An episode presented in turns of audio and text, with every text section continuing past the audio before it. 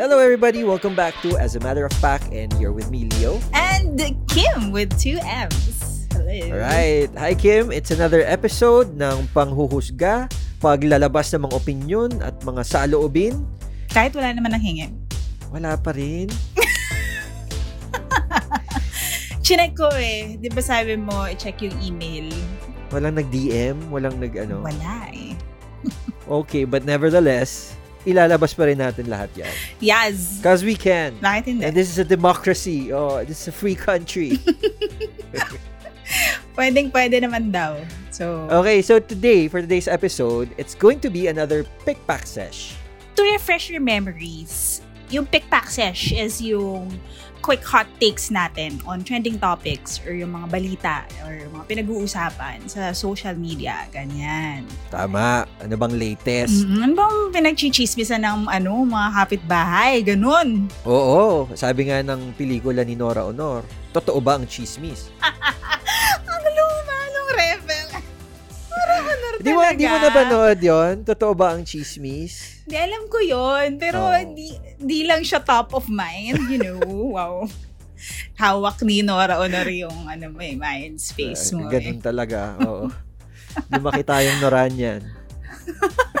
Okay, so dahil pick pack sesh, kailangan guided tayo sa kung paano natin i-rate yung mga bagay-bagay. Okay? Right. Um, tatlo lang yan pag pick pack sesh. Pack, kung okay. Mhm. Check. What the pack, kung X, ganyan. Anez. And then, yung pangatlo is lampake. Kebs, hindi kinaganda ng buhay natin.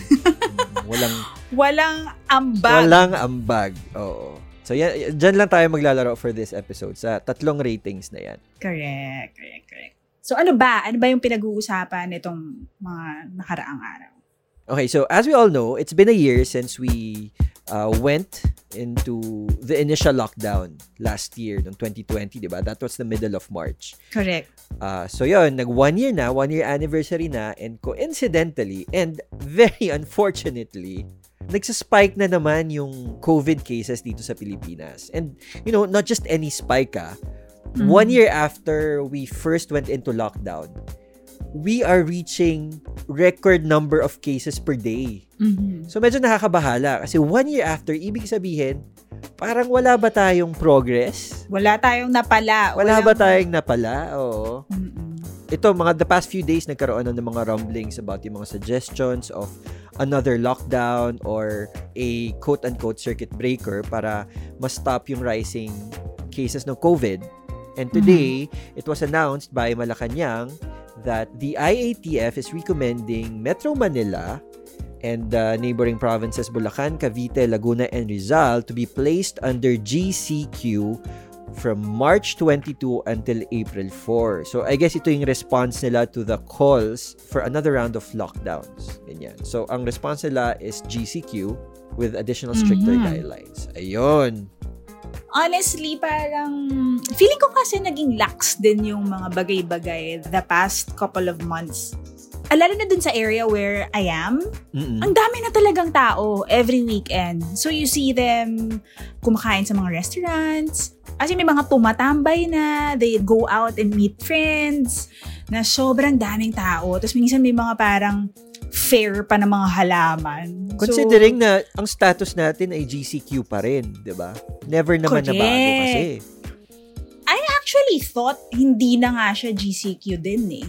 And I really lost track, to be Oo. honest. Totoo. Because I already saw the changes and parang, ayun mo yun, hindi naman siya pinagbabawal eh. So people are doing it. So, and, and you And cannot, can't blame them. Oo, kasi ang tagal Yes. nilang hindi na-experience yung mga bagay na yan eh, going out eh. Exactly, exactly, exactly. And ngayon kasi parang iba-iba na yung ibig sabihin ng essentials sa magkakaibang tao. Mm, oo. Like, obviously, when you say an, it's an essential run, kunwari frontliner ka, or kailangan mong bumili ng pagkain or else mamatik sa gutom. Ganon. Oo. But marami na kasi siyang permutations. Especially when companies started asking their employees to go to work already. Totoo. Parang, do you think that's essential? Yes. But, no din. Alam mo yun, parang, Mm-mm, a- a- mm-mm, ano ba? So, Oo. parang nagkakaroon ng gray area eh when when you talk about essential And I think-. Yan yung problema kapag hindi very defined kasi yung mga categories natin, Mhm. yung mga classifications.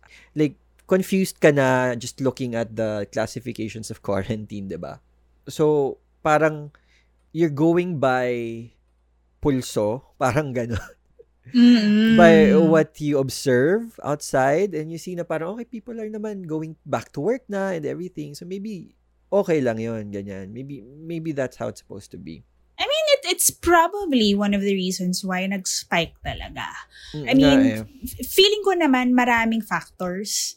And isa yun, isa yung mas naging lax yung mga bagay-bagay and and people were really going out more often than before. So, so now starting March 22 which is a Monday up until April 4 ito yung mga bagong restrictions no it's still technically under GCQ pero may mga bagong mga regulations um, isa dyan is that only essential travel in and out of NCR, Bulacan, Cavite, Laguna, and Rizal will be allowed. Essentially, itong mga provinces na to together are locked inside a bubble. Public transportation will also remain at current capacity, but biking and walking are encouraged. pero nakikita mo ba yung mga jeep ganyan? Grabe, magkakadikit sila. Oo, tsaka di ba yung mga initial na mga kinabit nila ng mga dividers? A lot Mm. of them are parang sira-sira na. Mm. Yung iba nga parang nakatanggal na completely eh. So, Oh, and talagang may wear and tear talaga yun. Kasi ilang buwan nang ganun yung, kumbaga, set up ng mga public transportations eh. right. And- Oo. And syempre, wala rin naman silang capacity to always update or parang ayusin yung yung mga dividers, di ba? Also, masses and other public gatherings are still prohibited. At ah, kung magkakaroon man ng mga weddings, baptisms, funerals, limited to 10 persons lang. Isa sa mga bigger changes na mararanasan natin is that indoor dining in restaurants will be prohibited during this period. Hindi na tayo pwedeng mag-dine in kung ang restaurant ay indoors. Although outdoor dining is allowed. Mhm. Magkakaroon din ng curfew from 10 p.m. to 5 a.m. in all of these areas. And bawal lumabas ang mga below 18 and above 65. Parang a lot of the regulations naman same pa din eh. Mm. Ang kitang-kita ko lang na iba yung indoor dining kasi I really see a lot of people dining in restaurants already. Oo. And you see also a lot of restaurants parang relaxing their regulations eh sa loob. That's true. That's Oo. true. Although the question now though is that, you know, Mhm. is this going to be enough? Hindi. The fact is, di ba, tumataas yung cases eh. And uh, itong mga bagong binanggit, wala namang drastic na, Correct. di ba? Correct. For me personally, I I'm afraid that this will not do anything to curb the rising number of cases. Pero baka naman it might discourage a lot of people to go out kung hindi naman talaga kailangan. Well, I really think um malaki yung role din naman ng mga tao. Mm-mm. We must all do our part, Ah. kumbaga. So, if the government is expecting the people to abide by all these guidelines and rules, parang it's the same thing sa kanila. Mm-mm. So, ano po yung gagawin nyo po, mga ma'am, sir? Ano po yung plano nyo po? Baka po gusto nyo rin i-share. Oo. Kasi yung mga nakikita natin, mga yantok-yantok na mga social distancing na mimigay ng mga face shield pa rin tayo eh. So parang, um, Totoo. tumataas na naman yung presyon ko. Gusto ko lang maging chill dito sa podcast na to. eh, Pero May mga pagkakataon kasi may na mga ano eh, pagkakataon talaga na hindi mo mapipigilan. kailangan eh. ilabas yan eh. Yun. Yun nga, eh, eh, ang nakita ko rin kasi na reaction ng mga tao is that parang deja vu feeling na parang andito na naman tayo. Mm. Parang we've been here before. Parang wala tayong nakikitang progress in terms of yung response eh. Lagi pa ring huli, ah, lagi pa ring not enough. Mm. Parang ito, itong latest na recommendation ng IATF. Okay, nakikita natin na tumataas yung cases. All-time highs eh. Mm. Ito lang March 20, na-record yung 7,999 cases. Highest ever single day Yes. tally ah, ng COVID-19 cases since this all began. Nahiya pa maging 8,000 eh, no? Parang discounted yung 7,999 eh. So nakikita mo na parang it's becoming alarming again yung level ng threat ng COVID-19. But then, makita mo yung response, medyo parang hindi strong, parang alam mo yun, yung feeling mo hindi strong enough. Ako lang naman, you know, maybe, you know, this is backed by research or whatever, na parang this would be enough. But I just don't think it is. Kasi basically, they're just placing us under the same classification as um, we've always been, and we've seen that it hasn't been effective. Mm. It's uh, doing the same thing over and over again and expecting a different result. Parang ganon. Correct. At the point we're in now, kailangan natin ng drastic measures kung gusto natin to get ahead of this na hindi na to lumala even more than it has worsened at this point, di ba? Alam mo ako, ang ano ko lang dito, parang all of these guidelines are for the people eh. Mm-mm. This is being asked of us. So, dapat tayo, mag-demand din tayo na parang, okay, sige, gagawin namin to, pero kayo, gawin nyo rin yung trabaho nyo. Tama. So, sinasabi mo, di ba, parang this is the time to act. So, hoy, galaw-galaw din kayo mga ma'am, Mm-mm. sir. Ang lagay kami lang ang mag adjust parate. Oo. Totoo. Ah, ayan, umiinit na naman yung ulo ko eh. Pero, inom muna ako tubig. Meron pa akong isang qualm about all these um, mga galaw ng gobyerno eh. Kasi for for many months now, naririnig mo sa news ang clamor for businesses to open, 'di ba? Which is understandable, yes. Kailangan din Mhm. talagang mag-open up ng businesses para ma-restart yung economy, 'di ba? Travel. Travel, 'di ba? Ini-encourage to travel domestically if you can. But then parang parang you're asking na naman a lot of the people kasi for that plan to work, you need customers, 'di ba? Mhm. At ang customers tayo na naman. And for that plan to work, kailangan natin mag-spend ng pera, 'di ba? Pero you should remember na itong mga tao na to nawala ng trabaho, galing siya sa ilang buwan na ah, walang steady sources of income, pero we're not being given help, Mm. 'di ba? Walang ayuda para sa mga tao. And you know, some are saying na kaya hindi tayo binabalik sa ECQ or sa lockdown dahil that would require them to give us uh, another round of assistance, parang ganon. Buksan natin ang economy, buksan natin mga business para, alam mo yun, kumita. Kumita ng money galing sa mga customers, sa mga consumers. Consumers. Hmm. Pero saan manggagaling yung pera ng consumers?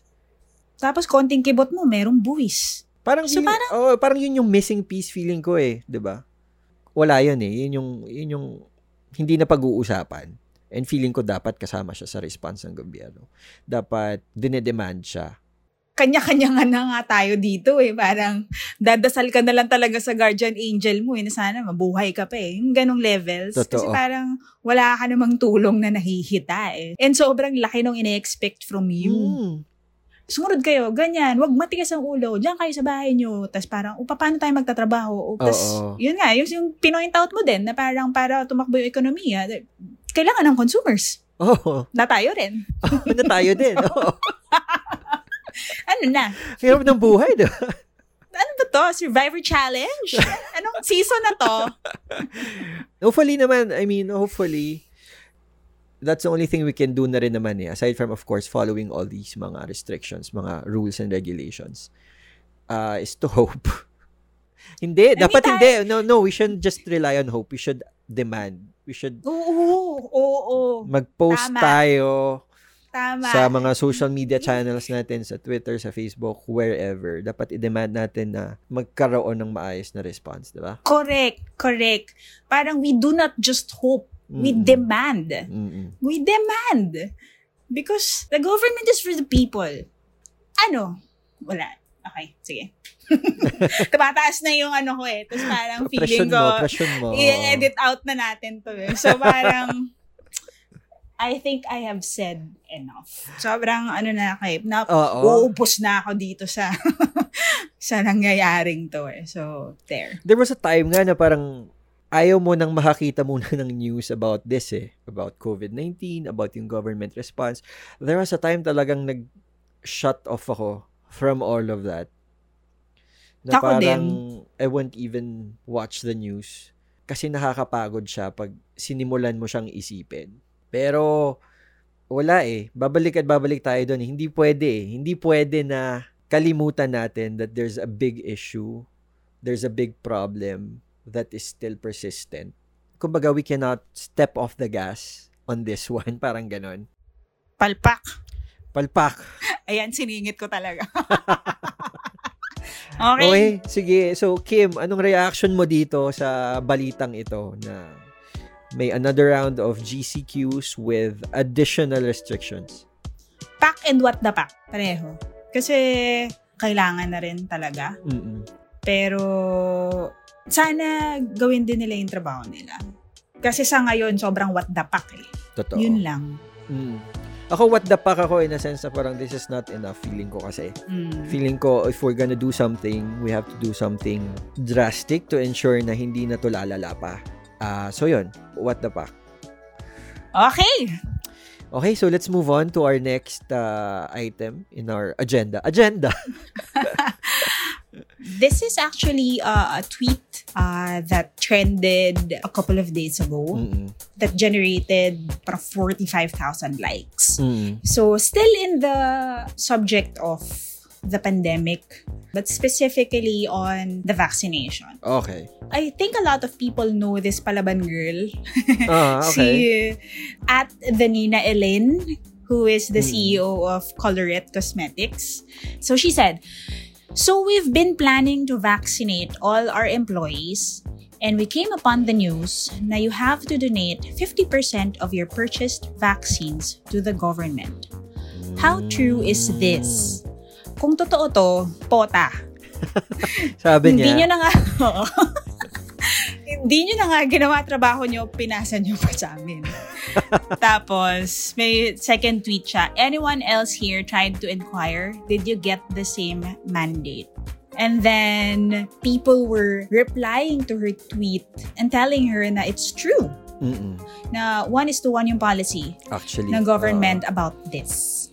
So, kaya many companies nahihirapan to shoulder the cost of the vaccines of their employees. mm-mm. Medyo hot topic din to. Medyo mainit eh. Oh, at saka very tricky kasi siya na topic eh. Kasi ito is understandably the point of view of a business owner, diba? Who just wants the best for her employees and uh, by doing that also, protect her business. Mhm. Pero, yun nga eh, at the same time, yun talaga yung ano eh, no, policy ng government. I think this was put in place, I, I believe, because initially, di ba, parang hindi pinapayagan yung pag-procure ng mga companies directly ng mga vaccines. Mhm. So, ito yung parang naging compromise. So, parang, okay, sige, you can purchase for your own employees, for your own company, but you have to donate 50% of what you're going to buy to the government. Tingnan mo, this is related to what we were talking about earlier. Oo. Na tingnan mo, nakapasa na naman sa mga tao, sa mga businesses, sa mga pribadong kumpanya. Mm-mm. Yung mga bagay na dapat natutustusan na ng gobyerno. Kasi in the first place, di ba, kung kaya naman na ng gobyernong i-handle yan, hindi na magka-clamor yung mga business to buy vaccines for their own employees, di ba? Kung meron Correct. namang maayos na vaccination plan that would cover the majority of the population. Di ba kaya nga mapapasana all ka na lang dun sa mga ano, eh, balita na kunwari, Japan, vaccinate nila yung buong Mm. population. Yung mga ganun, di ba? So, Parang, sana oil. Kasi di ba kahit yung mga LGUs, di ba, marami rin sa kanila yung nagka-ask if they can purchase directly eh. Pero lahat is, you know, being centralized to the government. Maybe siguro to ensure din equity in terms of yung availability ng vaccine.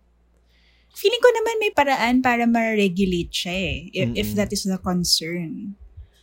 Hindi ko lang gets, bakit kailangan mag-donate? If meron tayong inutang Mm-mm. para sa response, Ah, So- well, true. ha? Oo. Kasi Bakit? okay lang naman siguro yung regulation just to ensure na parang lahat ay makakakuha ng vaccines, 'di ba? That's fine. That's what you're saying, tama ba? But the fact na businesses are being required to donate pa a certain amount is parang what's medyo burdensome. I, I just really think it's too much to ask. Tsaka also kasi 'di ba parang if ang goal mo naman is to vaccinate as many people as you can, dapat ini-encourage mo uh, everyone was a you know capacity to purchase vaccines to put up their own money for that, 'di ba? Actually, makabili nababawasan na nga yung i-vaccinate ng gobyerno dahil sinasagot na ng mga private companies eh. Mm-mm. Namaminus siya sa mga kailangan nilang tustusan. Mm-mm. So parang that alone, parang dapat that's enough. Na parang, uy, salamat. Kasi itong pera natin, mas maraming tao pa yung mabe-benefit. Yung ganun, di ba? Bagay. True. Okay, so for the second topic, ah, ano ang feels mo dito? Ngayon, very what the fuck pa rin. Mhm. If you ask me anything related to yung response ng Philippine government to the pandemic, my answer would be a what the fuck. Oo naman, all caps. Tapos maraming maraming exclamation points. Oo. Kasi ang daming mga question marks, daming malabo. For example, ito yung mga businesses napakahirap for them to to purchase when ang goal lang naman nila is to be able to help distribute the vaccine, 'di ba? Para sa akin, what the fuck din. As in, all caps, bold. Underlined, italicized, strike through. Ay, nako. Yan. Hindi ko na kailangan mag-explain. Feeling ko nasabi ko na lahat kanina. Everything about this response is a big what the fuck. Yun lang. Anyway, Anyway. let's move on. Okay, mag-move on na tayo sa third topic natin. Para naman sumaya-saya tayo. Okay, speaking of sumaya-saya naman tayo, no? Something related yung next natin na pag-uusapan.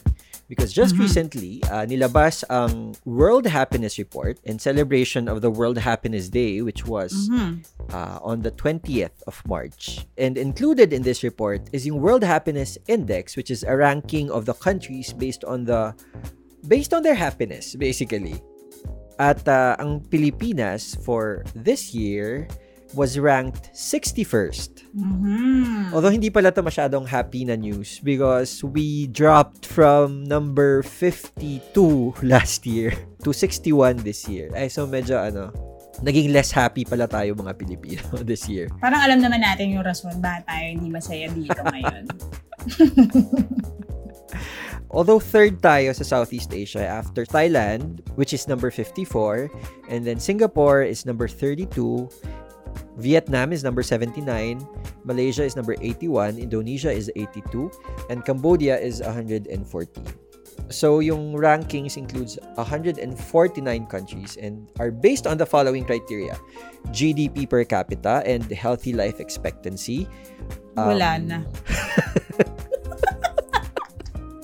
Okay, ano pa? Social support, Ay, nako, wala na social freedom, Ay, nako, wala na din. generosity, hindi ko alam yung Generosity? kung paano nila ano yun, minimeasure yun. And uh, perceptions of corruption. Ay, ayan, wala na Nako! talaga. Puro palakol yung... Pulang-pula yung report card eh. No? Alam mo yung ano, alam mo yung meme na binuksan niya yung wallet, yung lalaki na binuksan yung wallet, tapos yung reaction shot niya dahil walang laman yung wallet. Mm. Ganon eh, parang ganon. Pag binuksan mo yung report card, tapos puro palakol, tapos puro pula. Tapos parang, oh, Nakakatawa yung palakol. Ayun ko lang ulit narinig yun. oh, mapapa-wins ka na lang na, eh, ano ba yan? Ay, Diyos ko, bagsak. Oo. Out of ilan ulit? Out of 149 countries. Yung mga countries na napasama sa top 10, uh, mostly mga Scandinavian countries. Yan naman, laging sila yung mga nag appear dyan eh. Finland is number 1, Denmark is number 2, Iceland is number 4, Norway is number 6, Sweden number 7, ayan. Five of the top 10 ay galing sa mga Scandinavian countries. Grabe, no. Lagi na lang silang masaya. Oo. Ba't kaya yung saya nila dun? Char. Nine of the top 10 are European countries. The other ones Mm. being uh, Switzerland, which is at number 3, Netherlands, which is at number 5, Luxembourg, which is at number 8, and Austria at number 10. Yung nakahalo lang na hindi European country sa top 10 is New Zealand, which sits at number Mm. 9. Lagi na lang first si ano, Finland. Parang ilang taon na yan. Kaya nga, paano ba po tumira dyan? Paano ba mag-move to Finland? Lipat na tayo sa Finland. Mm-mm. May snow pa dyan. May snow. Yun talagang concern. Naalala ko yung Nokia eh, di ba? True. Para ano yun, no? Kaya mo Finland Finland, ba yan? China? Charot. Totoo. Paano ba nakikita? May nakalagay made in Finland. Di ko na maalala eh. Hindi ko na rin maalala. Pero, di pa sila masaya. Alam mo, Leo, while we are on the topic of happiness, Mm-mm. meron akong nakitang article din Oo. na nag-circulate a few days ago. Yung article sabi, Filipinos need to earn 1.3 million a year to be happy. What? According to study. Kaya pala tayo number 61. Ano ba Oo, yan? kaya palang lungkot-lungkot natin. Hindi tayo kumikita ng 1 point, ano, 1 point, 1.3 million 1.3 million a year. pesos. Oo. So that's at least 110,000 every month. Every month. Hala siya. Sino pong nagsabi niya? Sino ba tong nagsabi nito? Yung study uh, came from a consumer website called Okay. Expensivity. Kaya pa, expensive eh. Kaya naman Na ex- pala. Ewan ko dito sa mga to. Pero parang naglabas sila ng ganang balita revealing the price of happiness in every country. Grabe yung price of Kaya happiness. nga. no? I reject that idea na may price Ako ang din. happiness. Oo. Sabi nila, money can actually buy happiness now. I mean, siguro merong katotohanan at some level, Mm-mm. but I don't think like meron siyang monetary. Ano. Oh, equivalent, oo, ang Ah. happiness. Weird I lang na parang, oo nga, in-equate to happiness. Maybe a comfortable life or something, you know. Parang this amount to live a comfortable, worry-free life or something like that. But to achieve happiness, you need to earn this much. Hindi naman yata. Grabe lang yung mga ganong balita, no? Mm. Minsan kasi it gives ano eh, idea sa mga tao na parang, imbis nga na parang mag-aspire ka to earn this much, parang lalo kang malugmok eh. Oo, Oo. ma-discourage na parang, oh my God, there's no way that I'm gonna be happy. Realistically, how can an average person in the Philippines earn 1.3 million pesos in a year? Like Diba? working a job. So, ibig sabihin, if you don't do that, kahit nagtatrabaho ka naman na maayos and everything, you're still not going to be happy. I also reject that, Oo. ano. It just gives that, di ba? It gives that uh, notion eh, na dapat hindi pinaperpetuate, na dapat Mm. hindi ini-equate ang happiness with money. At saka, hello, Pilipinas to. Hindi siguro pa yan nakatikim ng lunch na ano, tuyo lang, pero masaya na, ganyan. Tugdabaalat tsaka kamatis. That's happiness. Kano lang yun, wala pang sandaang piso. I'm sure ano yan, I'm sure hindi yan Philippine-based. Ah, No. hindi nga. Ano siya, sa US siya. Ako yung pinaka-concept lang na ano eh, na parang may price yung happiness. Yun yung parang nire-reject ko actually. Meron ba silang dinefine na parang what's included in the happiness package na nabibili for 1.3 million? Alam mo, wala. Ah, wala. Doon sa, well, dun, at least dun sa article na nabasa ko from Esquire.ph, wala naman sinabi what makes up the, ano, that price. Oo. What they mean by happiness, parang ganun. Oo. Ano po ba yung breakdown? Oo. Paki-itemize po.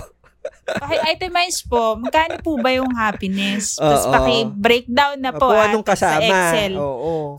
Kasama na ba dyan jowa? Ganon. Kasama na po ba dyan yung... Para lang po alam Baka kasi- namin. Magkano kaya yung jowa? Baka hindi pa kasi kasama, di ba? 1.3 million na hindi pa kasama jowa. Parang lugi naman po. Ay, wala Paano na. nyo po nasabing happy? Pwede bang tanggalable? Charot. yung breakdown, tanggalin po yung jowa sa, sa ulo yan. Oo. Ah, Customizable po ba tong mga inclusions na ito? ah, ano po ba yung pakete? Ang ganda ng pakete. Ano pakete nitong 1.3 million na to? Kaloka to. ano na to? Expensivity na to. Pauso. Charot. Okay. So, Kim, ano yung ano mo dyan? Hinuha mo dyan? Ano yung pakiramdam mo dyan? Sa mga balitang Hinuha. yan. Oo. Well, happiness index, wala akong masyadong pake, honestly. Ah. Wala. Parang alam ko yung nangyayari sa sa Philippines eh. So parang medyo, I don't need to know nasan yung ranking natin. Ah. Ah, parang I, I know it well. So parang lampake. Dun sa, ano yun, yung 1.3 million na price Oo. ng happiness, yun yung what the fuck for me. Bakit may presyo? True. So, yeah. Anes. O, ikaw. Ako something similar. Pareho akong walang pake. Pareho akong lampake dyan sa dalawang yan. Kasi I, I, don't like the idea of measuring happiness by any metric. In fairness naman dun sa una, yung, yung happiness index, uh, meron siyang social equivalence eh. Yung Mhm. what they consider happy. Okay na rin. Pero like in general, medyo lampake rin ako dyan. It's just an amusing read siguro. Siguro, you know, hindi naman din life-changing or Yeah. anything. That's true. That's true. Mm-mm. Okay. Mm-mm. Okay. Yung expensivity, very materialistic talaga. No? Pera talaga. Eh. Pera-pera. Eh, no? Mais nga sila. True. Yun daw yung trabaho nila. Wag na natin sila guluhin. Ah, sige. Yan na Sana masaya sila sa ginagawa nila. sana happy sila dyan.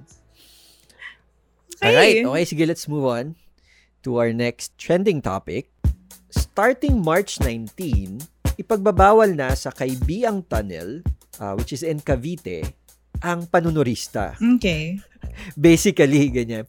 Yung Kaibiang Tunnel kasi, it's uh, supposedly the longest uh, subterranean tunnel na road na kalsada sa Pilipinas. At uh, through the years, naging sort of tourist spot siya uh, that, you know, when people drive by, they make it a point to stop, take a picture. Instagrammable kasi siguro yung tunnel. Saan yun? Ah, sa ano, Cavite, kay Biang Tunnel Oh. sa Ternate, Cavite. Hindi ko alam yun. ah. Oo. And siguro, recently, dahil nga nagkakaroon ng spike in COVID-19 cases at napapansin na dumadami ng dumadami pa yung mga tao na nagsistop doon, bawal na. Strictly no tourism zone na siya. Uh, according to Mm. Governor John Vic Remulla ng Cavite, no, I don't want to spoil anyone's fun, but it's my responsibility to ensure that traffic is flowing smoothly and that law and order is observed in our roads. Siguro masyado nang kumakabal yung tao. Eh kasi, eh kasi naman tunnel yung daanan ng mga sasakyan. Tapos kung, honestly, I I don't know this tunnel. I've heard of it. If parang Instagrammable, ano siya, like area siya, parang, guys, daanan po kasi siya. So parang, Sabi nila nagbabottleneck na raw kasi, nagta-traffic na raw talaga din doon. maganda ba yung tunnel? Ayan. Alam mo ngayon ko lang din tuloy. nakita yung tunnel na to in pictures ah. Hindi ko nga actually siya wala siya sa radar ko. For some reason, itong tunnel na to. Mm. Ngayon lang, nung itong napabalita. So, nag-research ako ng mga pictures ng tunnel. Um, yun siya, tunnel. Wala Very naman. normie. Nakita ko na. Very normal. Tapos nakita mo yung mga Instagram posts ng Special iba, dito. parang nasa Charot. gitna pa talaga sila ng daan. I mean, Doon sila nagtitake ng picture, nakapark yung mga motor nila sa gitna ng daan, ganun. ang dami ng photos. Oo nga, it's a thing. Baka popular siya mostly sa mga nagmomotor, tsaka mga nagbabike.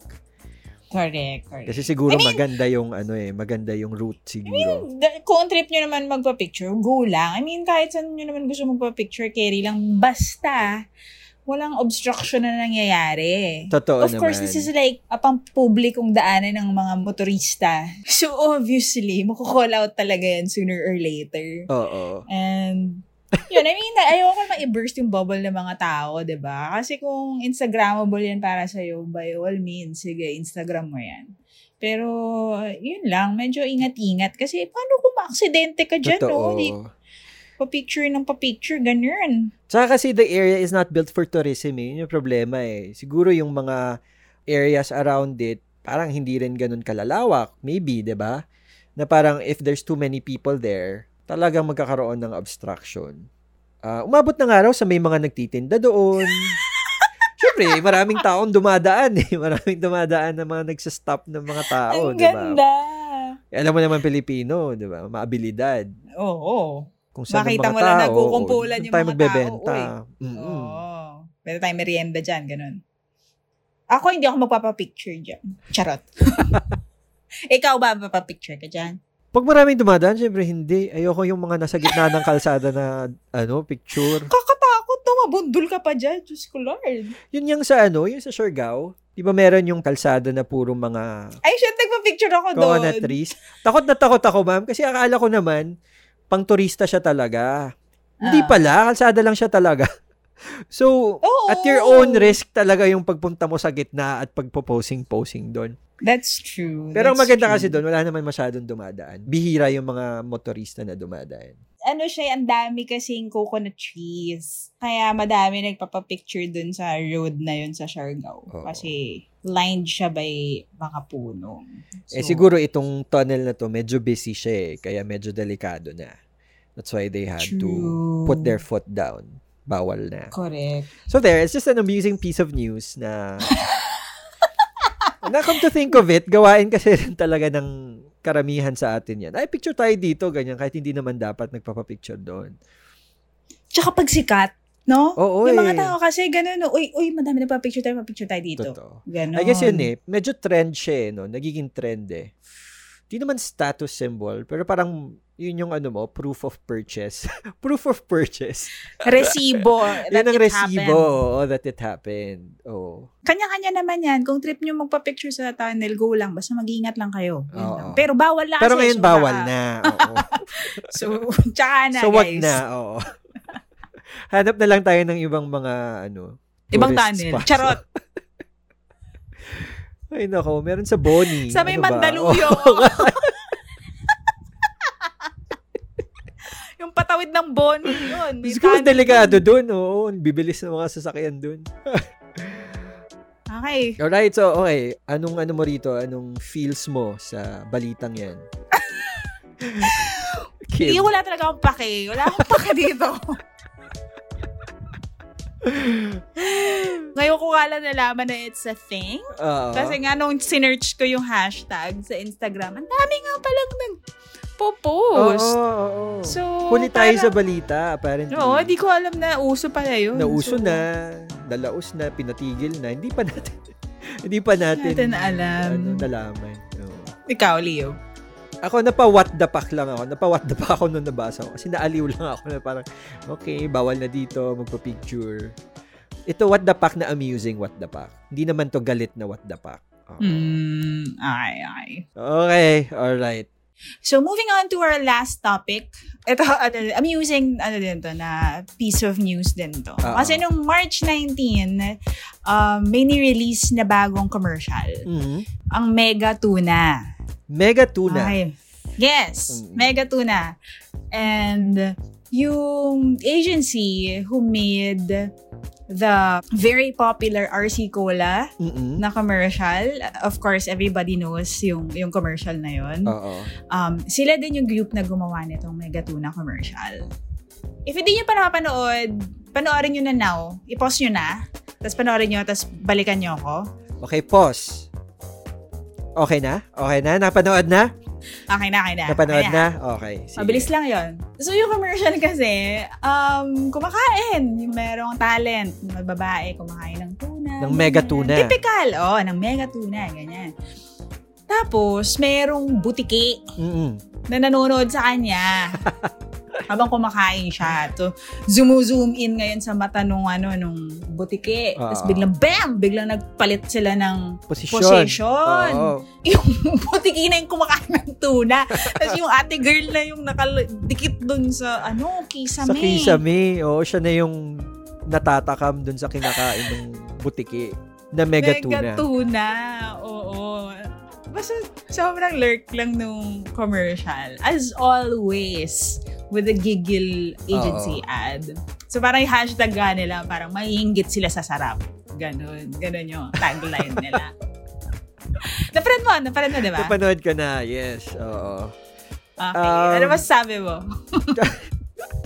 Like from someone na na-freak out by the RC Cola ads, ito mas lalo. kasi butike. Parang hindi appetizing kasi yung nakikita mo yung butike.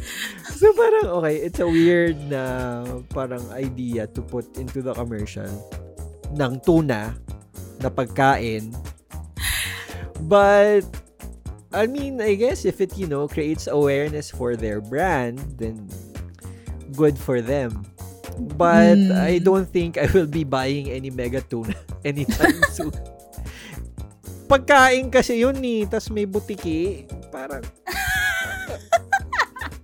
I mean, yung image lang ng butiki, nakaka, ano na, di ba, nakakawala na ng gana pagkain.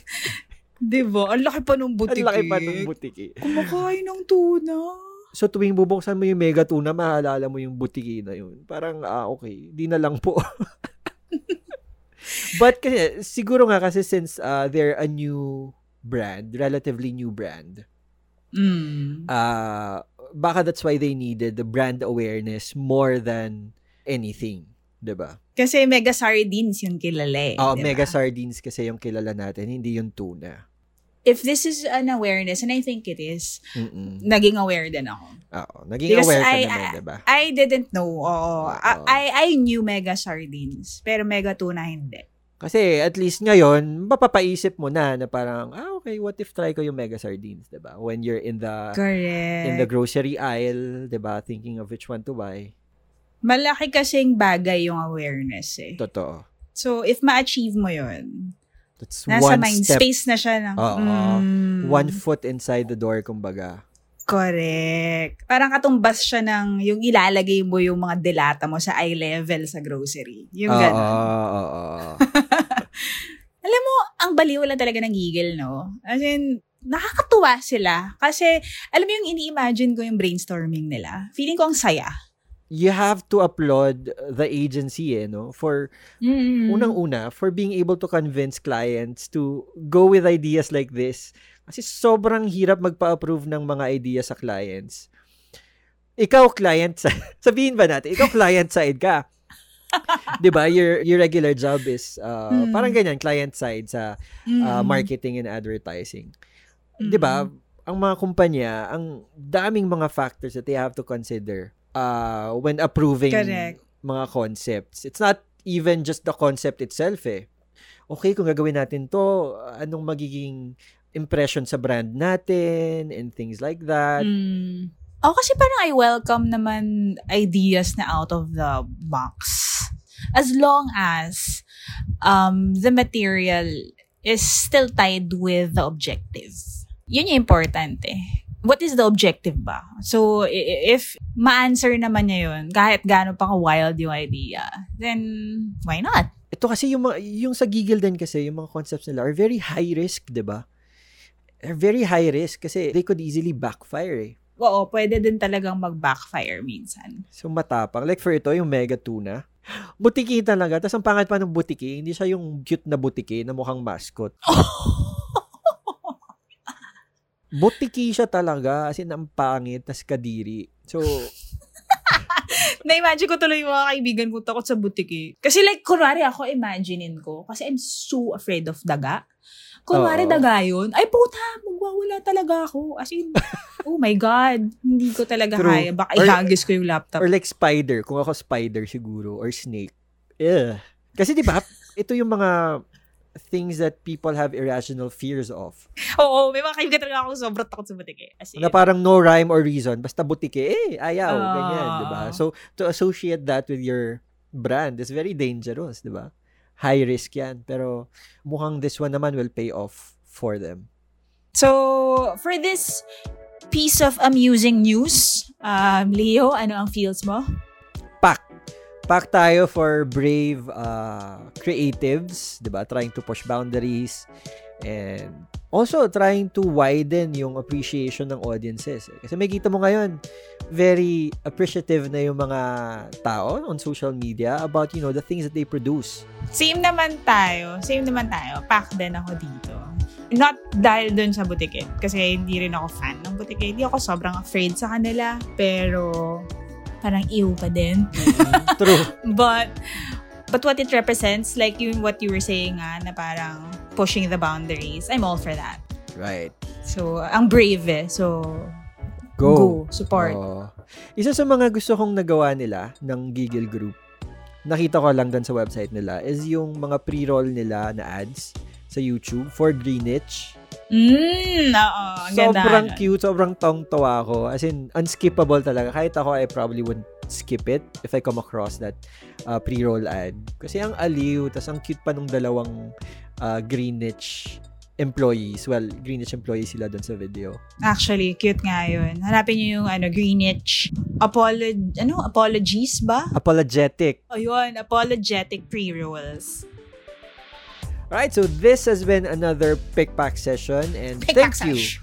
for uh, continuing to listen to As a Matter of Fact. Oo nga. Thank you so much, guys, for sticking with us and our kudaers. Join us again next time. Uh, Same time, same channel. um, yung mga ano, yun yung mga parang pangarap mong sabihin as a child. Join us again next week, same time, same channel.